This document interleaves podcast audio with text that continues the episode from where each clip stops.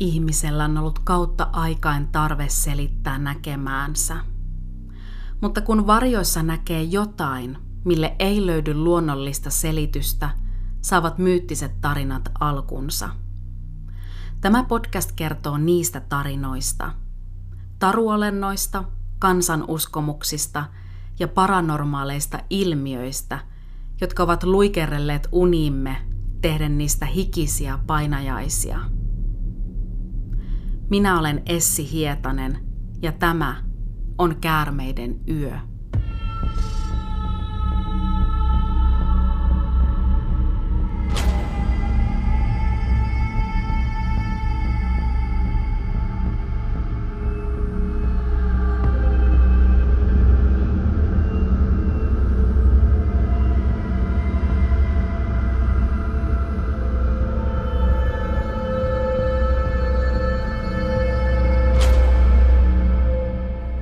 Lämpimästi tervetuloa jälleen Käärmeiden yön pariin.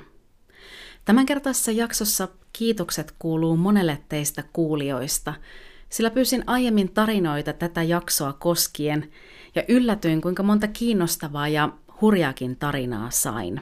Kiitos jokaiselle tarinan lähettäjälle ja toki myös sinulle, joka olet tullut kuulolle. Mennään näihin mielenkiintoisiin kuulijatarinoihin aivan hetken kuluttua – ja kuunnellaan niitä muun tarinoinnin lomassa pitkin jaksoa. Onko sinulla jokin yliluonnollinen kokemus, jonka haluaisit jakaa? Tai tiedätkö vaikkapa lähialueellasi jotain kummitustaloja tai muita yliluonnollisia kertomuksia, jota haluaisit minun käsittelevän Kärmeiden yön jaksossa? Laita rohkeasti viestiä tulemaan joko sähköpostitse tai somekanavien kautta – Tarkemmat yhteystiedot kannattaa kurkata podcastin kuvauksesta. Eikä kannata huolestua, jos tarinointiasi ei heti julkaista, sillä voi olla, että säästelen sitä myöhempään samanteemaiseen jaksoon. Mutta ilahdun aina jokaista tarinasta ja palautteesta, joten ei muuta kuin viestiä tulemaan. Tänään tutustutaan suomalaiseen kansanuskomukseen, eräänlaiseen enteeseen tai viestin tuojaan, mikä on kokemuksen jälkeen jäänyt pyörimään kokiansa mieliin vuosikausiksi.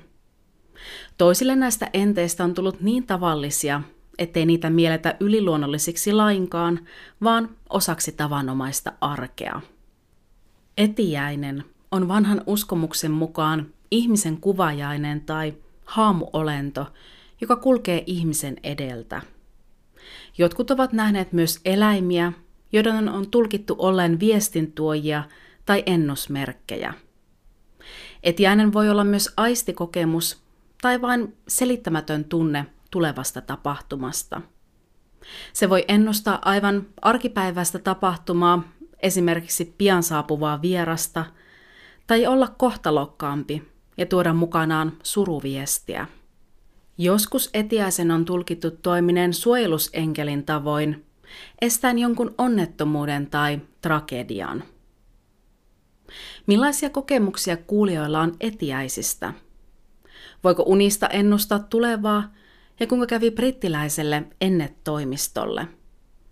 Vai löytyykö aivojen uumenista selitys näille merkillisille kokemuksille, joista on tarinoitu vuosikymmenien ajan?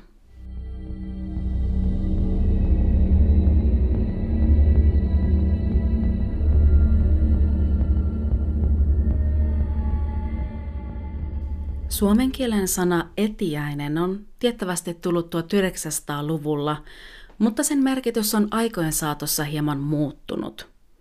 Alkuun sillä viitattiin erityisesti johonkin uskomusolentoon, joka kulkee ihmisen edellä. Myöhemmin etiäisellä on viitattu laajemmin kaikkiin ennakkoaavistuksiin ja ennekokemuksiin.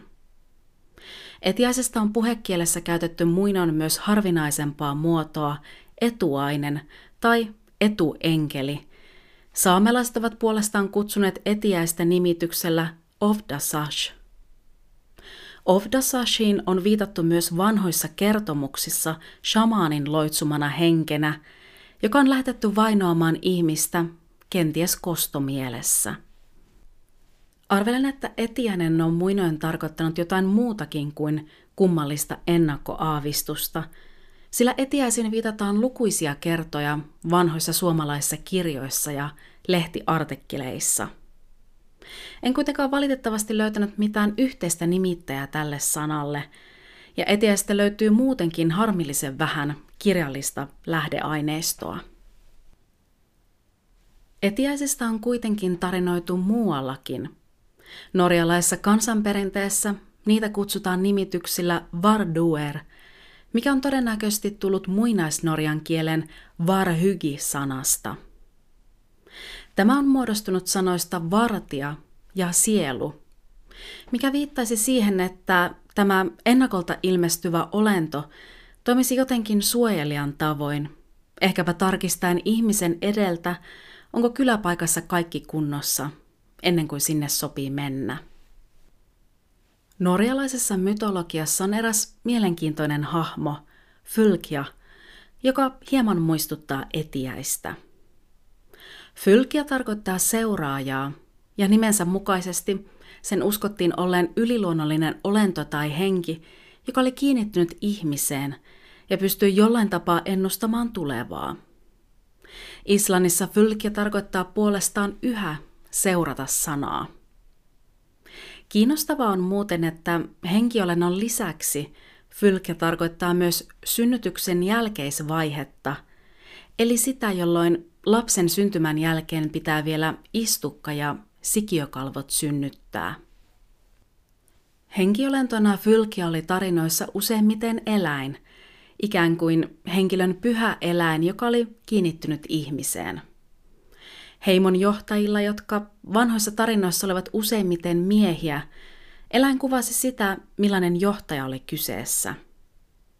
Jos miehellä oli rauhallinen luonne, hänen mukana kulkeva eläimensä oli useimmiten härkä, vuohi tai villisika. Jos kyse oli hyvästä taistelijasta, oli fylkiä silloin karhu. Jos mies osasi taikoa, saattoi hänen fylkiansa olla kettu. Myös susi, peura, kotka, haukka, leopardi, leijona tai käärme saattavat olla tyypillisiä henkieläimiä. Oman henkieläimen näkeminen ei kuitenkaan ollut tavanomaista, vaan sen saattoi nähdä useimmiten vasta omalla kuolinhetkellä tai hyvin lähellä sitä – Fylkian saattoi nähdä itse tai sitten sen saattoi nähdä joku henkilön lähimmäinen. Toisinaan Fylkian saattoi nähdä myös unissa, jolloin eläin ennusti tulevia tapahtumia. Norjalaisessa mytologiassa ajateltiin, että kuten ihmisen luonne ja kohtalo oli ennalta määrätty, myös henkiolento Fylkia oli muuttumaton. Norjalaisen mytologian tutkija professori Jackson Crawford kertoo koskettavan esimerkin Fylkiasta omasta lähipiiristään. Hänen isoisänsä oli aina halunnut nähdä puuman, mutta ei kuitenkaan koskaan nähnyt sellaista luonnossa. Mutta juuri isoisän kuolinpäivänä yllättäen kolme puumaa ilmestyi tielle. Isoisä ei niitä nähnyt, mutta sen sijaan muut läheiset näkivät ne, ja Crawford kuvailee, kuinka Hetki oli tavallaan kaunis muistutus Fylkian uskomuksesta ja siitä, kuinka henkieläin liittyisi jollain tapaa kuolemaan. Mikäli muuten norjalainen mytologia kiinnostaa, niin kannattaa kurkata YouTubesta Jackson Crawfordin kanava. Myös suomalaisessa uskomuksessa etiäinen saattoi liittyä eläimeen, siten että eläin toimi jonkinlaisena viestintuojana – Pentti Harjunmaan kirjoittamassa Aaveriekkoja kirjassa kerrotaan tarina kittiläläisistä siskoksista, jolla oli hämmästyttävä, jopa telepaattinen yhteys. Siskokset asuivat varsin lähellä toisiaan, ja kirjassa kerrotaan, kuinka he tiesivät toisen tulevan vierailulle siitä, kun etiäisriekko lennähti pihalle. Lintu oli merkkinä, että oli syytä laittaa kahvipannu porisemaan – Olipa siskolla tämän tarinan mukaan niin merkillinen yhteys, että he saattoivat lankapuhelimen aikana soittaa toisilleen samanaikaisesti nostamalla luuria, jolloin jäi vähän epäselväksi, että kumpi oli soittaja ja kumpi vastaaja, ja kummalle kyseinen puhelu tuli maksettavaksi. Pentti Harjunmaa on kerännyt 1990-luvulla ympäri Lappia erilaisia alueella kulkeneita tarinoita ja outoja kohtaamisia, ja myös etiäiset ovat saaneet aaveriekkoja kirjassa oman lukunsa. Suosittelen kirjaa lämpimästi ja kuulan tämän jakson aikana muutama kirjassa kerrottu tarina Lapissa havaituista etiäisistä.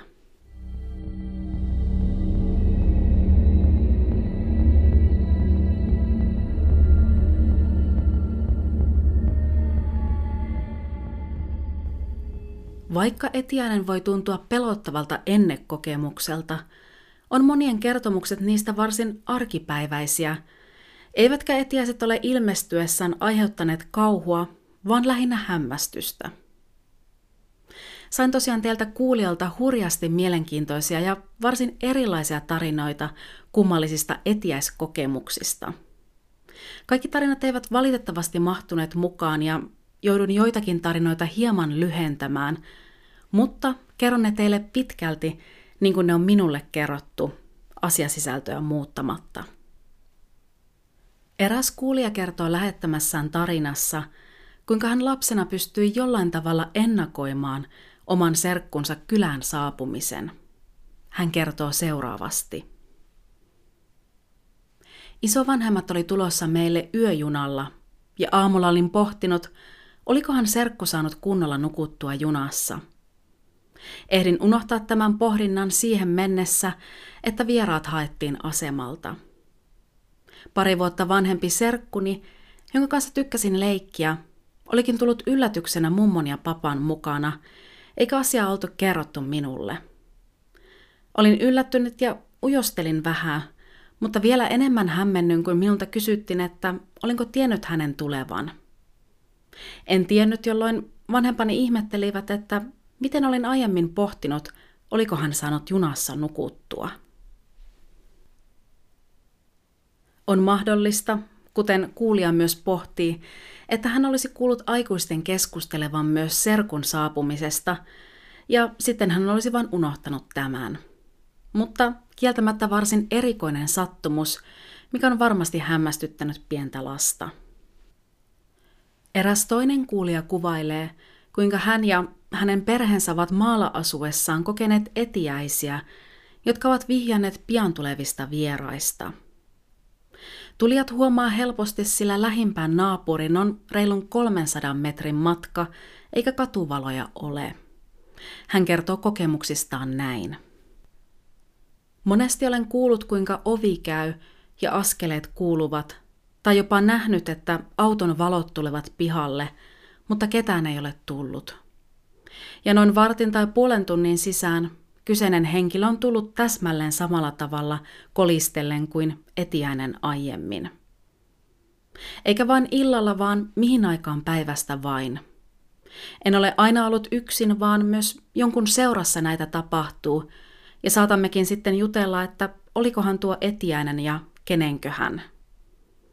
Niitä myös tuntuu joskus olevan liikkeellä paljonkin, kun joku perheestäni kuulee tai näkee etiäisen, on niitä vähän ajan sisällä ilmestynyt muillekin. Äiti kertoi, kuinka muuttaessamme maalle, minun ja veljeni ollessa neljän ja kolmen ikäiset, oli hän joku aamu kuullut aamulla keittiön, kuinka lapsen paljaat jalat olivat läpsyneet lattiaan ja pysähtyneet eteiseen ennen keittiötä. Ja alkanut ihmetellä, kun meitä kumpaakaan ei alkanut näkyä – Jonkin aikaa odoteltuaan, mennessään huoneeseemme, siellä me nukuimme kumpikin edelleen, ja noin puolen tunnin päästä olimme nousseet ja läpsytelleet avojaloin keittiöön.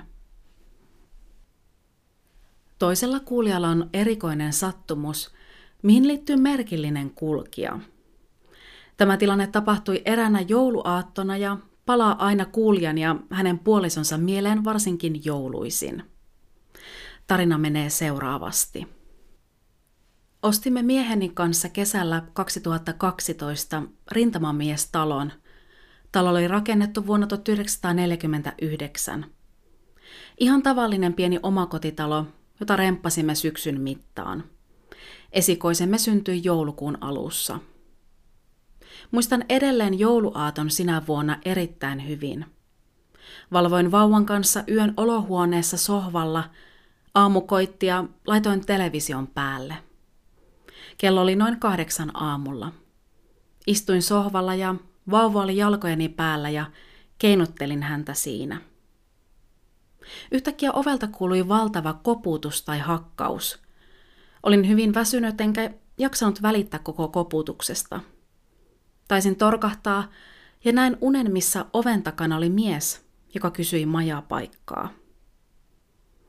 Unessa mies kysyi, onko talon vanha isäntä vielä paikalla. Mies kertoi, että vanhan isännän kanssa oli sellainen sopimus, että kulkija saisi nukkua humalansa autotallissa, jotta hänen vaimonsa ei suuttuisi. Unessa sanoin hänelle, että talossa on uusi isäntä, eikä tämä sopimus päde enää. Mies lähti ovelta pois ja jatkoi matkaansa. Samalla tosimaailmassa havahduin herelle, kun mieheni juoksi yläkerrasta ja huusi, että kuka siellä ovella hakkaa. Vaikka näkemäni uni tuntui pitkältä, ajallisesti ei kulunut kuin pikkuhetki siitä, kun hakkaus kuului ja mieheni rymisteli portaita alas. Minä näin pitkältä tuntuvan unen tuossa välissä. Ihmettelimme ovella, mutta siellä ei ollut ketään eikä jalanjälkiä lumessa näkynyt.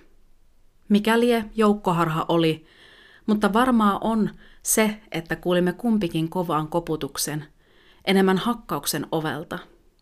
Minä näen siinä välissä tuon oudon unen. Tätä muistelemme joka joulu. Vastaavaa ei ole sattunut, mitä nyt kerran heräsin siihen, että keittiössä liesituuletin oli mennyt itsekseen päälle. Niin ja kerran takanpelti oli mennyt itsekseen yöllä kiinni. Ihan kuin joku olisi halunnut, että pakkasyönä ei lämpöä menisi harakoille.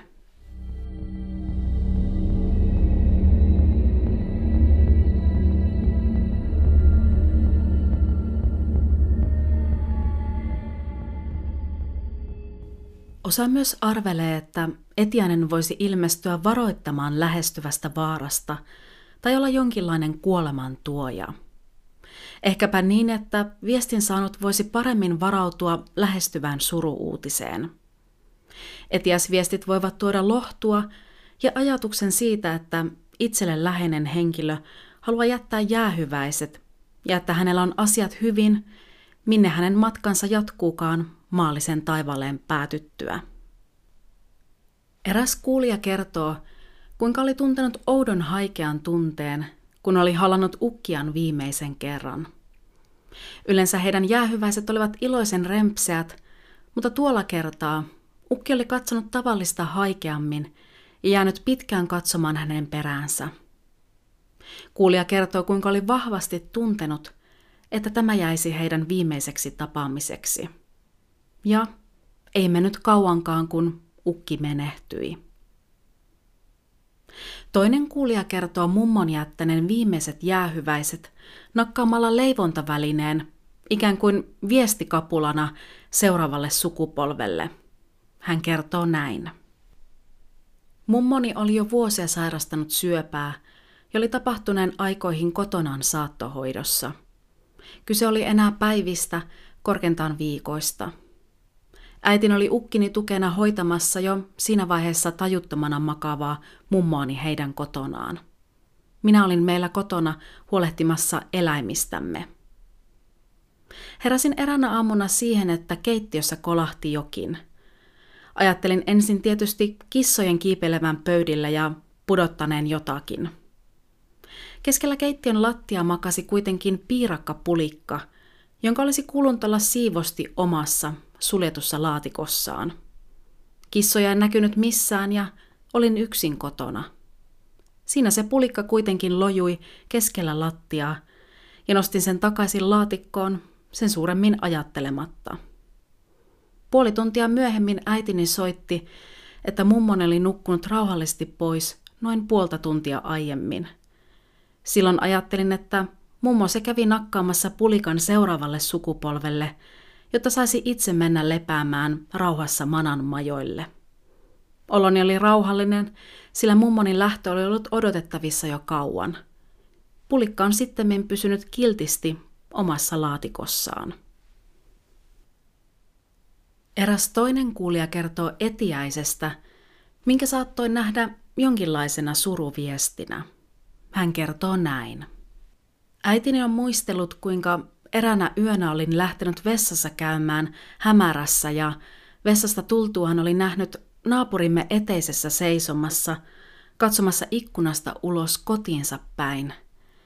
Kun äiti oli päätään ravistellut ja uudelleen katsonut ikkunasta, oli hahmo lähtenyt eikä häntä enää näkynyt.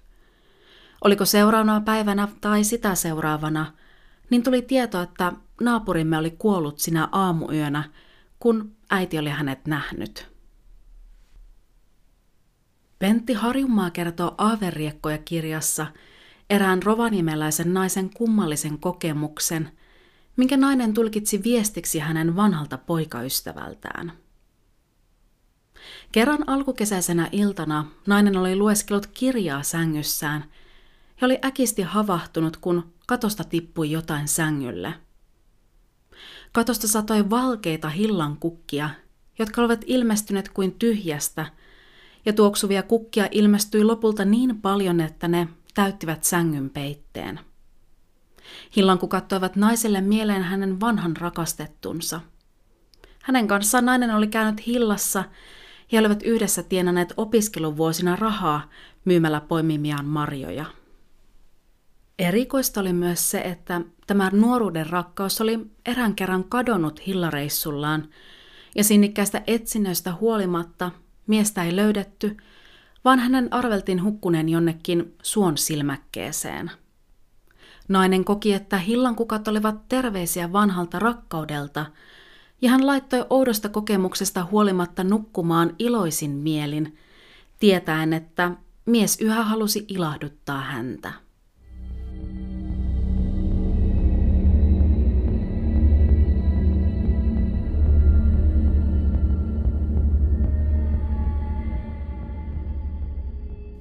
Muutamalla kuulijalla etiäskokemukset olivat astetta kuumottavampia, ja niistä tuli toden teolla sellainen olo, että ennennäkyä oli ilmestynyt suojaamaan, kenties joltakin vieläkin kamalammalta. Eräs kuulija kertoo, kuinka hän vilkutti ohiajavalle ystäväpariskunnalle, mutta kyse olikin jostain aivan muusta. Hän kertoo näin. Tästä tapahtumasta on aikaa jo noin kymmenen vuotta. Asuin tuohon aikaa pienessä maalaiskaupungissa silloisen avopuolisoni kanssa – Ystäväni asui miehensä kanssa viereisessä, vähän suuremmassa kaupungissa, noin 40 kilometrin päässä. Eränä kesäpäivänä ystäväni ja minä suunnittelimme lähtevämme vaateostoksille ystäväni kotipaikkakunnalle, sillä meidän pikkukaupungissa ei oikein ollut hyviä ostospaikkoja. Samalla hänen miehensä aikoi tulla viettämään aikaa minun avopuolisoni luokse – Ystäväni ehdotti, että hän voisi tulla miehensä kyydillä minua vastaan, niin säästäisimme aikaa, koska muuten minun olisi pitänyt hakea hänet kyytiin kotoaan kaupungin toiselta laidalta. Suostuin ja sovimme, että lähdemme ajamaan tuota kotikaupunkimme välillä olevaa kantatietä vastakkain, ja kun he tulevat minua vastaan, käännyn seuraavan sivutien haaraan tai pysäkille – ja ystäväni mies tekee autollaan U-käännöksen ja ajaa perässäni autoni luokse. Lähdin ajelemaan tuota tuttua tietä ja pidin silmällä vastaan tulijoita. Sinä kesäisenä päivänä oli melko vähän liikennettä. Kun olin ennättänyt jo yli puolivälin matkaa, huomasin tutun näköisen auton tulevan minua vastaan. Kohdalla näin autossa tutut hahmot, ystäväni apukuskin paikalla ja miehensä kuljettajan paikalla – Nostimme kättä merkiksi ja käännyin heti seuraavaan kylätien haaraan odottelemaan.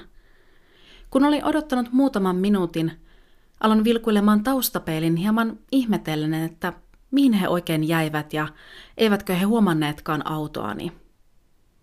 Kun aika oli kulunut vähän enemmän, otin puhelimen käteen ja soitin ystävälleni. Aloitin puhelun kertomalla, että olen tässä tämän sivukylän tien alussa – mihin te oikein jäitte? Ihmetys oli suuri, kun ystäväni vastasi, että he vasta kääntyvät kotikaupungistaan tälle kantatielle. He olivat siis vielä noin 15-20 kilometrin päässä. Olin aivan ymmälläni, kenet minä sitten juuri äsken näin tulevan minua vastaan. Olin aivan varma, että näin nuo tutut ihmiset ja tutun auton niin kirkkaasti ja selkeästi kuin selkeänä kesäpäivänä voi nähdä. Sovimme puhelimessa, että jään joka tapauksessa odottelemaan siihen paikalle, jossa olin jo, ja ystäväni mies ajaa autollaan siihen.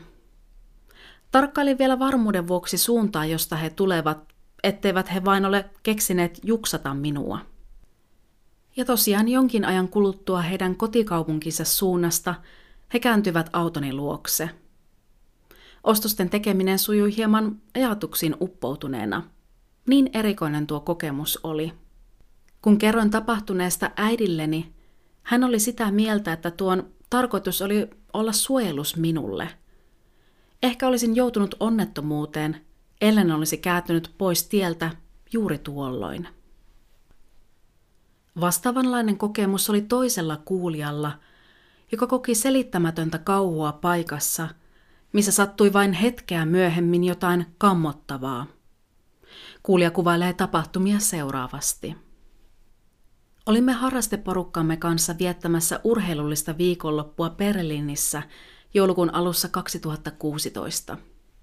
Joulukuun alku oli ihanaa aikaa hengalla Berliinissä, sillä joulutorit olivat parhaimmillaan, kaikkialla tuoksuvat erilaiset jouluherkut ja kojut ovat pullollaan erilaista hipellettävää joulutavaraa.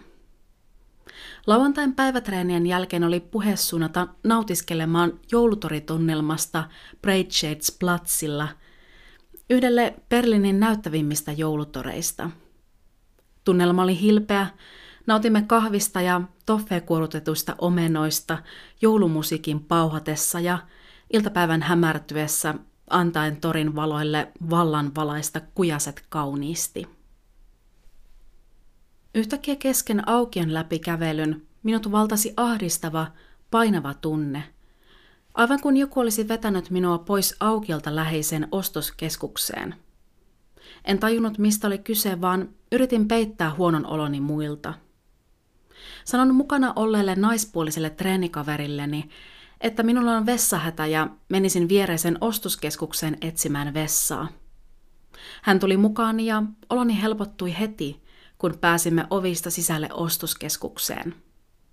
Kävin vessassa, palasin ovelle jääneen kaverini luo ja lähdimme etsimään muuta porukkaamme torin vilinästä. Kunnes taas, samassa kohtaa aukiota, jokin käski minun olemaan jatkamatta matkaa aukion sille reunustalle, jolle olimme menossa. Myöhemmin kaverini on kertonut, että olin yhtäkkiä muuttunut aivan kalpeaksi lopettanut puhumisen ja näyttänyt erittäin pelokkaalta. Itse en muista tilanteesta mitään muuta kuin sen, että halusin vain äkkiä pois torilta ja ahdistavan puristavan tunteen rinnassa. Kiersin lopulta muita vastaan aukion toista laitaa myöten kaverini etsiessä muut porukastamme.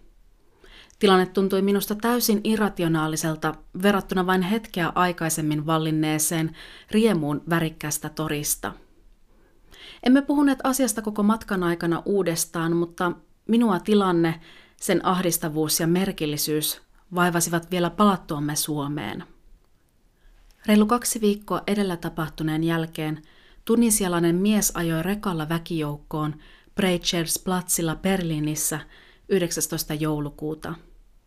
Teko tunnetaan paremmin Berliinin vuoden 2016 terrori-iskuna, ja terrorijärjestö ISIS on ilmoittanut olevansa iskun takana. Iskussa kuoli 12 ja haavoittui kymmeniä ihmisiä. Lukiessani uutista muistan pudottaneeni puhelimen lattialle, kun tajusin uutiskuvista rekan paikan aukiolla. Se oli tismalleen se samainen paikka, johon en itse ollut suostunut kävelemään lähellekään. Vaistoni oli jo viikkoja aiemmin tiennyt, että vastassa on jotakin pahaa – Oliko se etiäinen, joka halusi suojella minua? Toisille etiäiskokemuksista on tullut osa arkea, ja eräs kuulija kuvailee, kuinka hän on omien sanojensa mukaan herkistynyt erilaisille viestille noin kymmenen vuotta sitten. Kuulija kuvailee etiäisiä omalla kohdallaan kuin diakuviksi, jotka välähtävät mieleen odottamatta, nopeina kuvina tai sitten lyhyinä filminpätkinä, yleensä kokijan näkökulmasta. Hän kuvailee kokemuksiaan seuraavasti. Ensimmäinen näkyni koski yhtä perheenjäsentäni. Näin mielessäni tämän makaamassa maassa tietty paita päällä, omat käteni hänen rintaa ravistaen ja näyssä hänet heti kuolleeksi tunnistaen. Näky ei kestänyt kuin muutaman sekunnin, jos sitäkään, mutta se oli niin voimakas, että tuntui kuin minusta olisi isketty ilmat pihalle. Siinä kahvikuppi kädessäni, kesämaisemaa ihaillessani, näin jotain niin ikävää ja kauheaa. Laitoin koko asian mielikuvitukseni piikkiin ja ajattelin sen johtuvan voimakkaasta menettämisen pelostani ja painon kuvitelmani taka-alalle. Kunnes näkyni toteutui. Löysin perheenjäseneni tuosta kymmenen kuukautta myöhemmin kuolleena, etiäisessä näkemäni paita päällään, ja kuten olin tilanteen nähnyt, ravistelin ja tunnustelin häntä käsilläni rinnasta vain todetakseni hänen olevan menehtynyt. Ja tuona iltana itkun seassa hoin muille läheisille, että tämä oli se, tämä oli se näky. Tuon kuolemantapauksen jälkeen koin lähes puolitoista vuotta yliluonnollisia kokemuksia kodissamme. Ne olivat harmittomia, mukaviakin, lohduttavia, mutta loppua kohden hieman häiritseviä kokemuksia. Ne loppuivat vasta kun käskin vainajan sielun lähteä jatkamaan matkaa. Samainen kuulija kertoo, kuinka oli käynyt mediolla tapahtuneen jälkeen, ja hänellä oli sanottu, että oli nähnyt etiäisen, jotta alitajunta osaisi valmistautua suruun. Tämän jälkeen hänen etiäiset lisääntyivät ja diamaisten näkyjen lisäksi tulevat tapahtumat saattavat nousta mieleen tuntemuksina, unina tai irrallisina lauseina. Hän jatkaa tarinansa näin. On tyypillistä, että tiedän ihmisten raskaudet, yhteenmuutot, yrityskaupat, erot, lemmikin hankinnat, menneet surut, rikkoutumiset, psyykkiset romahtamiset, kivut ja kohdatut traumaattiset tilanteet. Joskus näyt ovat hyvin yksityiskohtaisia. Parhaiten näen kosketuksen kautta tai lähellä ollessa. Usein tiedän ihmisen kuulumiset jo ennen kuin hän ehtii kertoa niitä, kun kysyn. Tai sitten tiedän ikävät terveysuutiset ennen kuin tutut ovat ehtineet niitä lääkäriltä kuulla. Harvoin yllätyn Jopin posteista. Kiitollinen olen tästä lahjasta joka tapauksessa. Jostain syystä se on minulle annettu.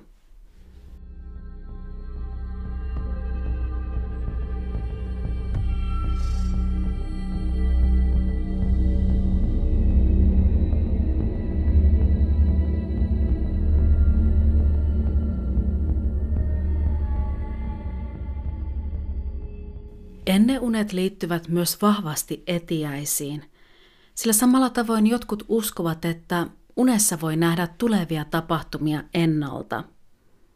Unia on jo muinoin pidetty tulevaisuutta ennustavina profeetaalisina viesteinä, alitajunnan piiloviesteinä tai vain prosessina, missä aivot käsittelevät päivän kokemuksia.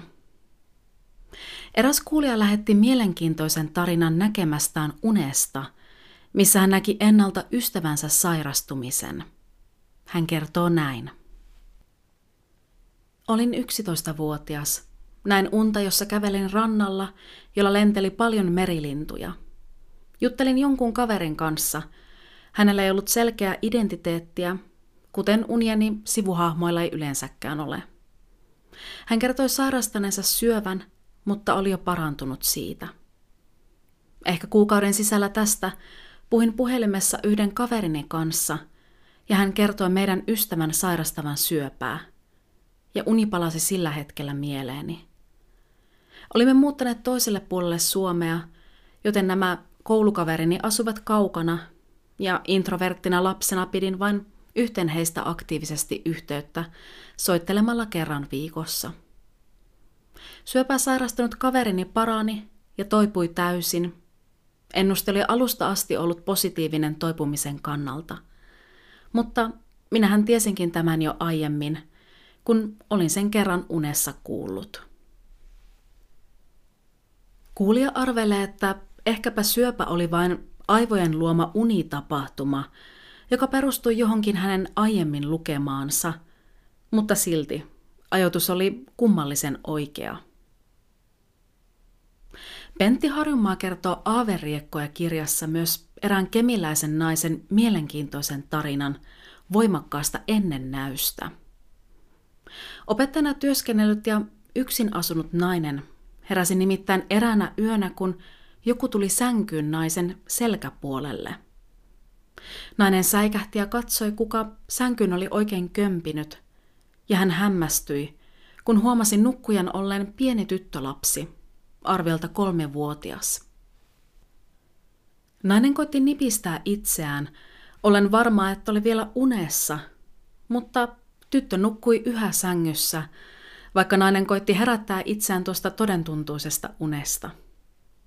Myöhemmin selvisi, että nainen oli ollut tuon yöllisen kokemuksen aikana tietämättään ensimmäisellä kuulla raskaana.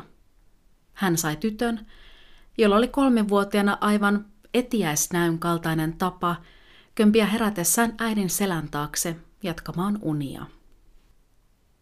Iso-Britanniassa pohdittiin 1960-luvulla, voisiko unia hyödyntää onnettomuuksien torjunnassa. Kaikki tämä sai alkunsa, kun eränä lokakuisena yönä Aberfanin kylässä asunut kymmenvuotias Errol May Jones näki oudon unen.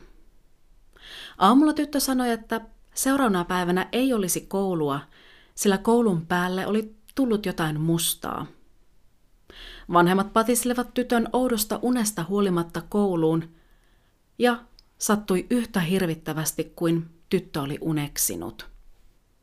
Aberfan oli kaivoskylä, ja kaivoksen jätteet oli kasattu läheisen vuoren rinteille.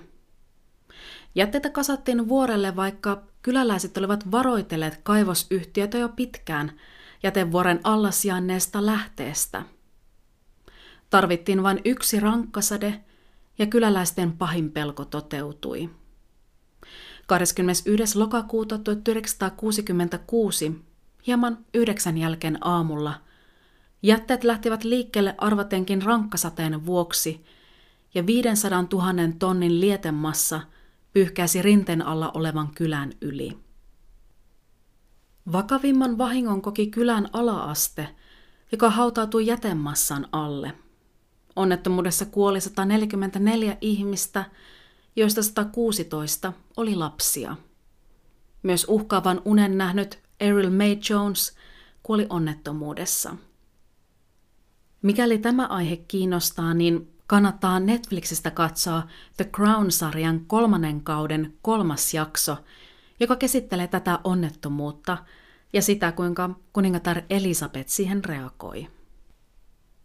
Vain vuoden kuluttua Aberfanin onnettomuudesta järkyttynyt psykiatri John Barker perusti Bridges Premonition Bureauon, eli ennetoimiston, jonka tarkoituksena oli kerätä ihmisten ennakkoaavistuksia ja unia, jotta tämänkaltaisiin onnettomuuksiin voitaisiin paremmin varautua. Kävi nimittäin niin, että kymmenvuotias tyttö ei ollut ainoa, joka oli nähnyt unen, vaan kymmenet muutkin olivat nähneet katastrofia enteelleen unen. Vaikka toimiston lähtökohdat olivat varsin jalot, jouduttiin tämä kunnianhimoinen hanke kuoppaamaan pian.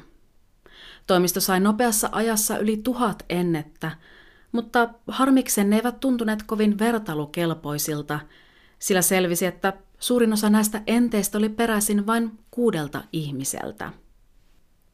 Enteet olivat epämääräisiä ja niistä oli hankala ennustaa mitään tulevaa. Jälkiviisasti on helpompi yhdistää unia tai näkyjä jo menneisiin tapahtumiin, mutta tulevaisuuden ennakointi onkin astetta vaikeampaa. Kun Parker kuoli muutaman vuoden kuluttua, laittoi Britannian ennetoimisto lopullisesti lapun luukulle.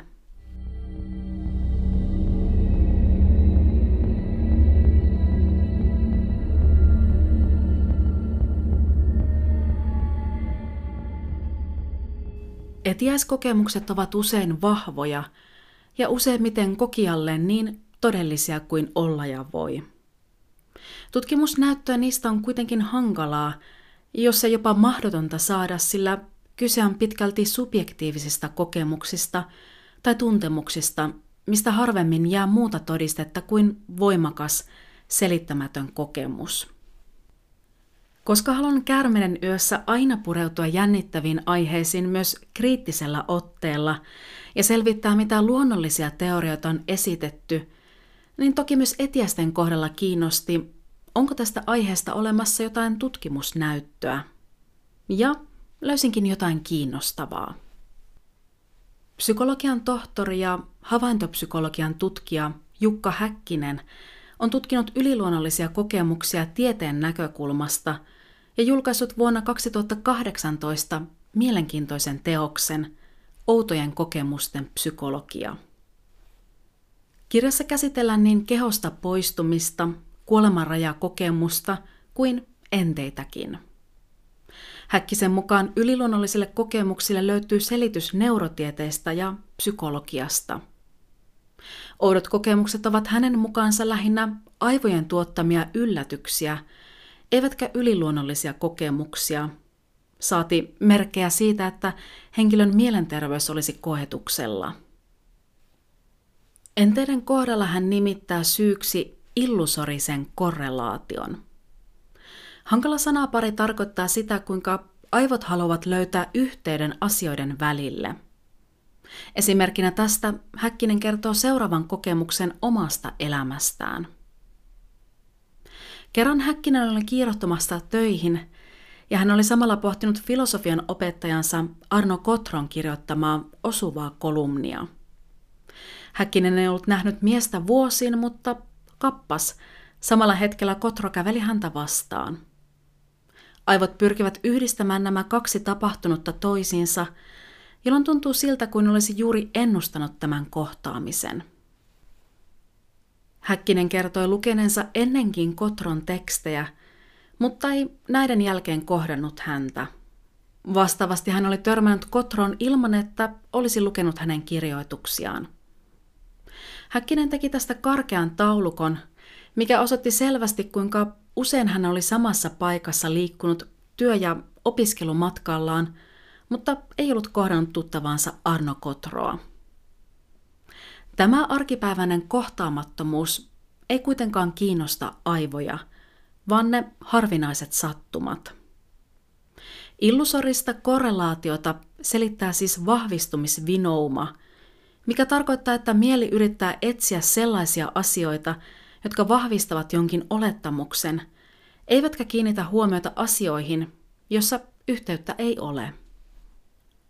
Omat havainnot, ennakkoluulot ja käsitykset muovaavat kokemaamme maailmaa niin, että meidän käsityksemme ympäröimästä maailmasta ei täysin vastaa todellisuutta, vaan on jonkinlainen aivojen tuottama virtuaalitodellisuus, kuten tutkija Jukka Häkkinen asiaa kuvailee. Erilaiset ennakkoluulot ovat myös esimerkkejä mielen vääristymästä, kuten että pienituloisia pidetään helposti kouluttamattomina, ylipainoisia ajatellaan helpommin sairaiksi tai että ennen on erityisesti tatuoituja pidetty rikollisina. Toki ajattelen, että joissain tapauksissa esimerkiksi sosiaalinen media ja uutiset ovat voineet muovata ja vahvistaa jotain ennakkooletusta – ja itse pohdin myös sitä, että voisiko tämä aivojen valinta selittää myös sitä, kuinka moni huomaa mediasta juuri niitä omaan arvomaailmaan sopivia ja sitä vahvistavia uutisia. Valikointi voi kohdistua myös menneeseen, jolloin sitä kutsutaan valikoivaksi muistamiseksi. Häkkinen avaa asiaa näin. Näemme joka yö neljästä kuuteen unta – mikä tekee vuositasolla yli tuhat unta. Kaikkia unia emme tietenkään muista, mutta kiintoisa on se, kuinka tunnemme muistavamme juuri ne unet, jotka tuntuvat toteutuneen. Sama pätee myös Eberfanin onnettomuuteen, ja tutkijat ovat arvelleet, ettei kyse ole niinkään enteistä, vaan vahvistumisvinoumasta – Aberfanissa asuneet tiesivät hyvin, kuinka vaarallinen jätekasa oli, ja tämä huolestunut keskustelu on kantautunut myös monien uniin. Vaikka tieteen näkökulmasta enteisiin ja etiäisiin voi löytyä selitys aivoista, ei kenenkään kokemuksia ole kiistäminen. Kukaan muu ei voi tulla sanomaan, kuinka omaa kokemusta tulisi tulkita, ja jokainen voi itse määritellä sen niin yliluonnollisena, uskonnollisena, sattumavaraisena kokemuksena kuin merkillisenä aivokemianakin. Kiintoisaa on, kuinka monet etiäiset eivät ole lainkaan pelottavia, vaan lähinnä erikoisia sattumuksia, jotka muistuttavat elämän kummallisuudesta ja katoavaisuudesta. Ja ehkäpä jollain tavalla pysäyttävät hetkeen, siihen paikkaan ja elämäntilanteeseen, missä olet juuri nyt. Ja kukapa meistä ei tarvitsisi toisinaan pientä herättelyä elämän ihmeellisyyden äärelle. Tässä kaikki tältä erää. Kiitos kun tutustuit kanssani uskomuksiin etiäisistä. Kuule mielellään, mitä ajatuksia tämä podcast sinussa herätti, ja uskotko sinä, että jotkut asiat voi kokea tai aistia ennalta. Palautetta ja jaksotoiveita voit laittaa sähköpostitse Facebookin tai Instagramin kautta. Tarkemmat yhteystiedot löydät podcastin kuvauksesta. Ilahtuisin myös, mikäli kävisit jättämässä arvion tästä podcastista joko Spotifyssa tai Apple-podcasteissa. Ensi kerralla käärmeiden yössä painainen luo jälleen uuden nahkansa jonkun toisen myyttisen tarinan merkeissä.